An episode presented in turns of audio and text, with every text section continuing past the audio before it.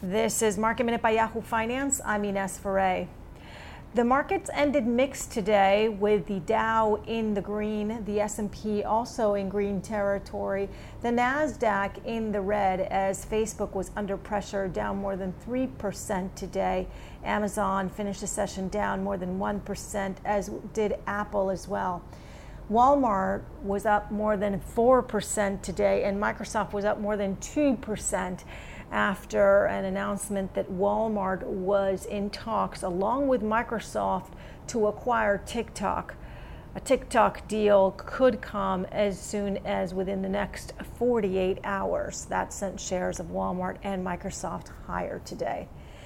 In after hours, some of the stocks which are moving include Ulta Beauty after it reporting its quarterly results with e-commerce increasing 200% year over year. Workday, for its latest quarter, reported better than expected results. The stock is surging in after hours. And HP gained more than 3% in after hours after reporting its fiscal third quarter results. For more market minute news, head to yahoofinance.com.